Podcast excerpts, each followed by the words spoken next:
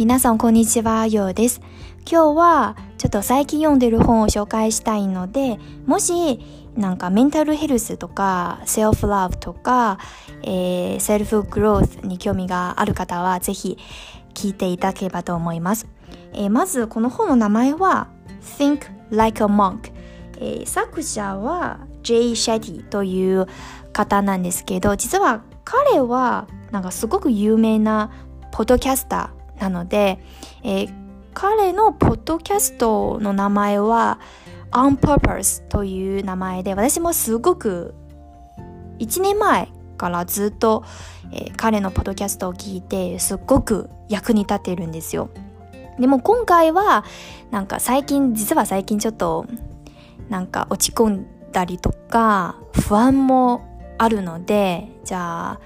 彼の本を読んでみてという気持ちで、えー、買ってしまいましたね。なんか実はね買う前にちょっとウェブサイトをブラウズした時はある言葉にちょっと惹かれてなんかその言葉は How to use your fear という一言なんですけどなんか実はなんか皆さんは自分の生活とか仕事でもなんか恐怖がなんかあったことがあるでしょ？私は実はなんか仕事を探してる時とか人間関係の時とかなんかあと急になんか自分が弱いっていう事実をちょっと認めたくない時はすごく恐怖があってなんかでも人っていうかなんか自分の生活では恐怖があることは本当になんか普通ですよね。なんか人間の生活ではなんか ups and downs なんかそれは本当に当たり前のことで逆に言うとなんかその自分の生活でその障害とか困難があったこそ自分は成長できると思いますので、うん、でもね、なんかたまになんかセラピストの方と話す、なんか話さないとわからないですよね、たまに。だから私はすごくその、このようなメンタルヘルスに関する本は超役に立っているんですよ。なんか、あと、一言、一言じゃないですけど、簡単にこの本の内容を言うと、えー、例えばね、どんな方はちょっと読んでほしいというと、まず自分は消極的な人間例えばね、なんか自分がダメとか、なんか自己肯定感が低いな方とか、あと、私のなんか状況から話すと、すごくなんか最悪な状況しか考えない人、ちょっと読んでほしいですね。あと、二つ目の推しポイントは、考えすぎの人。まさに私はそんなタイプなんですよ。なんか、例えばね、友達と普通に話した時は、友達は、あ、今日ヨーヨーのメイクちょっと濃いかなとか、あとクマがちょっとひどいかな。言ったら私はすごく考えちゃうんですよ。なんか、翌日もそのことをずっと考えて、え、私はちょっとブサイクかな？私は最近の肌の調子とかめっちゃ悪いとか、なんか、ちょっとサロンに行かないとちょっとダメかな？すっごく考えちゃうんですよ。でも本当になんか、その友達も全然なんか悪意もないですよね。でも私はそんなタイプな人間なので、ちょっとよく自分に、なんで自分はそんな、なんか、全然些細なことを考えちゃって、無駄な時間を費やして、ちょっと自分ダメですよね。あと3番目は、ちょっと、自分の目標をなかなか見つけない人ですよね。なんか、年末年始の時は、なんか、ネットを見たら、すごくなんか素晴らしいの方とか、めっちゃ自分の決心とか、新年の決心とか、1年の目標とか、3ヶ月の目標をめっちゃシェアするので、私にとってはそれを見るとすごく、なんていうかめっちゃなんか nervous じゃなくてすごく私は自分の目標を書かないとちょっとダメですよね。なちょっと他の人に遅れをとっている感じですごくなんていうかちょっとわからないですなけどでも自分の一年の目標を決めてもなかなか達成できないですよね。だからこの本の中でなんかどんな方法で自分の目標を見つける方法も教えてくれてそれはめっちゃ助かりなんですよね。えー、要するに私はこの3つのポイントは自分にとってはすごく興味があるポイントでそれ以外にも例えばさっき冒頭で話したことがあってなんか How to use your fear あともう一つは、えー、なんか身近な人とか友達とか同僚に習いたい時とかどのように習う方法とかも教えてくれて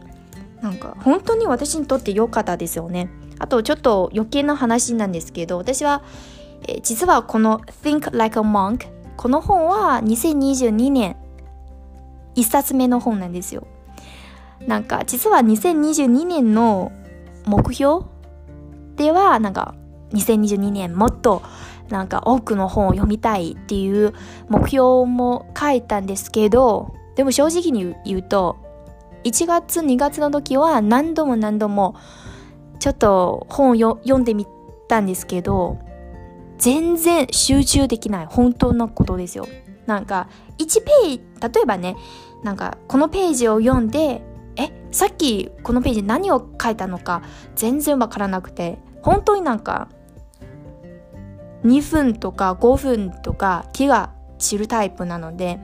あこの状況でなこのまますると全然なんか無駄な時間じゃないですかと思って。とりあえず自分好きなことをやってもいいよとか自分に言い聞かせてなんか過去の2ヶ月間は全然本を読んでないですよ。でも不思議なことには2月の27日の時は急にちょっと本を読みたい本を読みたいっていう気持ちがめっちゃ強かったんですよ。だからこの Think Like a Monk という本に出会えてすごく良かったですよ。なんか私は実はねなんかセラピストの方とface to face ちょっと話したいですけどでも要するに私は金銭的にもなんか環境的にもそういう条件がなくてなんかやっぱり、うん、でもねオンラインでも話せるんですけど私はちょっと面対面で話したいタイプでなんかでも私にとっては本は一つの方法ですよね治療方法なんですけどなんかこの本はなんか紙だけじゃなくて本当になんかあるセラピスタあセラピストの方は私と話してる感じでこの本を読んでるんですよ。なんか23ページを読んですごくなんていうか共感があることとかめっちゃ多いですよ。私もなんかメモしたんですよ。私はちょっと個人の読書習慣かな。本を読んでる時はついにメモしちゃうタイプで例えば心が刺さった言葉を読んだらすぐにメモしちゃうタイプであと皆さん多分わからないですけど私は落ち込んだ時はよくメモした言葉を読んでる人間なんですけどなんか泣きたい時はちょっとこの言葉とか名言を読んだらあ大丈夫自分はこれからまだまだ頑張れるっていう気持ちでなんか自分に励ますんですよ。だからこの本超おすすめですね。もしなんか本をあまり好きじゃない方は、えー、彼のポッドキャストもちょっとおすすめですね。なんか私もたまに、えー、彼のポッドキャストも聞いて例えば人間関係とかあと恋愛のななんていうか恋愛のアドバイスもしてくれてすごくなんか人間関係の問題でもいいし悩みでもいいし仕事の悩みでもいいしなんか不安とか感じた時も彼のポッドキャストを聞いたらすごく心が和ら和らぐ気がするのでとにとにかく超おすすめですね。すごく簡単ですけど申し訳ないです。あともう一つ最近の癒し物というと映画なんですよ。私はめったに映画をおすすめするんですけど個人的にバラエティ派ですよね。なんかバラエティを見たらすごくハッピーになれる気がするのででも最近はちょっと、え、たまにねネットでこの映画のテーマ曲を聴いて、えー、名前は Battles and Wastelands すごく癒されるんですよ。なんかその曲を聴いて泣きたい。なんか大人なのになんで泣きたいわからないですけどすごく心が心に響いたんですよね。なんかすごく泣きそうな気持ちででも前は私の涙を誘った映画というと、えー、菊池郎の夏という映画のテーマ曲、サマという曲を聴いて、すごく泣きそうですよ。ちょっと本題に戻しますね。えー、今日紹介する映画は、ハイジ・アルプスの物語という、えー、映画なんですけど、実はこれは多分スイスとドイツのなんか映画なんですけど、もともと子供向けの本からなんか映画化された作品で、なんかでも私にとっては子供だけじゃなくて大人でもちょっとおすすめしたいですよね。多分なんか子供と一緒に見え、なんか見る映画なんですよね。なんかたまに私はこのような癒しの映画とか癒しの音楽を聴いたりとかな心がめっちゃ楽になった気がするんですよね。やっぱり人間って悩みとか困難とか不安とか恐怖とかそれは普通なんですけどでもその困難とか不安とか取り除く方法は私にとっては本とか映画なんですよ皆さんはもしいい方法とかあったらぜひ教えてくださいねあと午後今日午後はちょっと読みたい映画もあって Little Woman という映画なんですけどまだ半分しか、えー、見てないですけどそれもめちゃいい作品で、うん、私は本当にめったに映画とかドラマを見る人なのででも そういうタイプの映画を見たら絶対に落ち込んだ時ですよね。でも私は実はね今年の目標はちょっと be vulnerable っていう目標なんですけどなんかありのままの自分をちょっと晒したいですよね。自分本当の自分に向きた向き合いたい目標でたまになんか自分は弱いとか認めてもいいですよ。なんか気が強いとか気が強いじゃない心が強い人は本当に存在しないですよたまに気がなんか心が強い人でも落ち込ん落ち込みますのでだから自分私のように普通の人間とか凡人とか弱っても大丈夫です。落ち込んでも大丈夫です。なんか、私は実はね、最近はちょっと新しいモーニングルーティンがあって、なんかちょっと恥ずかしいですけど、自分の生活の状況を話すと。でもね、めっちゃいいですよ。皆さんもぜひ自分の、えー、朝、早起きして自分のモーニングルーティンを作ってみてくださいね。例えば今日の朝は7時ぐらい起きて、まずは、えー、ポッドキャストを聞きます。私は最近はよく瞑想しますよ。ちょっと不思議なんですけど、実は1年半前はちょっと瞑想をちょっと試したことがあって、でもその時は全然瞑想の方法とか瞑想のいいところは全然わからなくて諦めちゃったんですよ。でも先日はちょっと瞑想したい。ちょっとトライしたい気持ちがあって、えー、2日ぐらいやってよかったですよ。なんか10分だけなんですけど、すごく、なんていうか心の負担がなくなった気がするので、やっぱり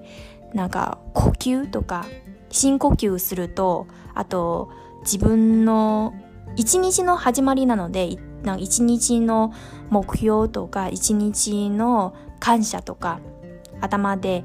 ちょっと考えたりするとすごくいいですよ。やっぱり私は瞑想にあんまり詳しくないのでちょっとなんかプロとして話せないですけど、えー、もっと1ヶ月間ぐらいやったらまた皆さんに、えー、報告したいですね報告したいですね。うん、大体最近の感じはこんな感じなので本を読んだりとか映画を見たりとか運動したりとかすごく体とか心にもいいですよ。私は最近なんか生理期かもしれないですけどあまり運動しなくてでもすぐにねわかるんですよ。自分はあ最近全然運動しなくてなんか心が寂しいじゃないですよ。心が何か足りないとかあと不安を感じた時はめちゃ多くなってあ多分最近運動しないなと思って最近はずなんか少しだけ上半身の運動をしてやっぱり運動かな。そうですね。もし皆さんは何かやるかわからない時はまず運動とか飲食とか本を読んだりとか映画とかたまに新しい環境に行ってなんか近くの公園でもいいしなんかスーパーでもいいしちょっと散歩してみてまあ個人のアドバイスなんですけど私にとってはすごく役に立っているので皆さんはぜひやってみてくださいね。じゃあ今日はちょっとランボリンみたいな感じで話してるんですけど最後までお付き合いいただきましてありがとうございました。